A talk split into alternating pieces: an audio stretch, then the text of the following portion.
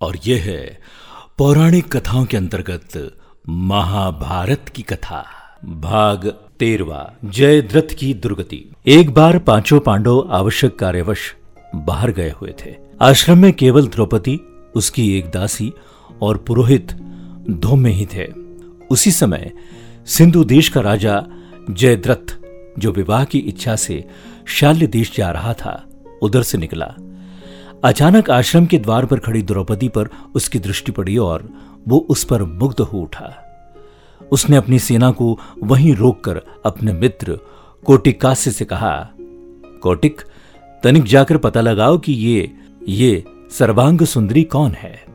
यदि ये स्त्री मुझे मिल जाए तो फिर मुझे विवाह के लिए शाल्य देश जाने की क्या आवश्यकता है? मित्र की बात सुनकर कोटिकास्य द्रौपदी के पास पहुँचा और बोला हे कल्याणी, आप कौन है? कहीं आप कोई अप्सरा या देव कन्या तो नहीं है?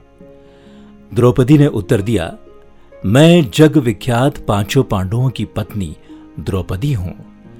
मेरे पति अभी आने ही वाले हैं, अतः आप लोग उनका आतिथ्य सेवा स्वीकार करके यहाँ से प्रस्थान करें।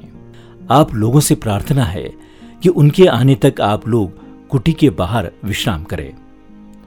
मैं आप लोगों के भोजन का प्रबंध करती हूँ। कोटिकास्य ने जयद्रथ के पास जाकर द्रौपदी का परिचय दिया।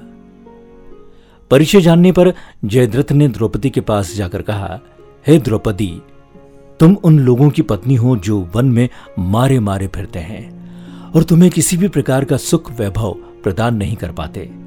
तुम पांडवों को त्याग कर मुझसे विवाह कर लो और संपूर्ण सिंधु तथा तथा सौबीर देश का राज्य सुख भोगो। जयद्रथ के वचनों को सुनकर द्रौपदी ने उसे बहुत धिक्कारा। किंतु कामांध्य जयद्रथ पर उसके धिक्कार का कोई प्रभाव नहीं पड़ा और उसने द्रौपदी को शक्तिपूर्वक खींचकर अपने रथ में बैठा लिया। गुरु धौम्य द्रौपदी की रक्षा के लिए आए तो उसे जयद्रथ ने वहीं भूमि पर पटक दिया और अपना रथ वहाँ से भगाने लगा। द्रौपदी रथ में विलाप कर रही थी और गुरु धौम्य पांडवों को पुकारते हुए रथ के पीछे पीछे दौड़ रहे थे। कुछ समय पश्चात जब पांडवगण वापस लौटे तो रोते रोते कलपते दासी ने उन्हें सारा वृत्तांत कहकर सुनाया। सब कुछ जानने पर पांडवों ने जयद्रथ का पीछा किया और शीघ्र ही उनकी सेना सहित उसे घेर लिया। दोनों पक्षों में घोर युद्ध होने लगा। पांडवों के पराक्रम से जयद्रथ के सब भाई और कोटिका से मारे गए, तथा उनकी सेना रणभूमि छोड़कर भाग निकली। सहदेव ने द्रौपदी सहित जयद्रथ के रथ पर अधिकार जमा लिया। जयद्रथ अपनी सेना को भागती देख स्वयं भी पैदल भी भागने लगा। सहदेव को छोड़कर शेष पांडव भागते हुए जयप्रथ का पीछा करने लगे। भीम तथा अर्जुन ने लपक कर जयप्रत को आगे से घेर लिया और उसकी चोटी पकड़ ली। फिर क्रोध में आकर भीम ने उसे पृथ्वी पर पटक दिया और लाद घूसे से उसकी मरम्मत करने लगे। जब भीम की मार से जयद्रथ अधमरा हो गया तो अर्जुन ने कहा, भैया भीम, इसे प्राणहीन मत करो। इसे इसके कर्मों का दंड हमारे बड़े भाई युधिष्ठिर देंगे। अर्जुन के वचन सुनकर भीम ने जयद्रथ के केशों को अपने अर्धचंद्रकार बाणों से मूंढ कर पाँच चोटी रख दी और उसे बांधकर युधिष्ठिर के सामने प्रस्तुत कर दिया।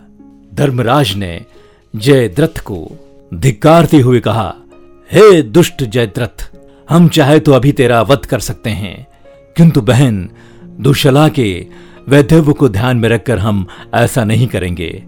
जा तुझे माफ़ किया। ये सुनकर जयद्रथ कांतिहीन हो लज्जा से सिर झुकाए, वहाँ से चला गया।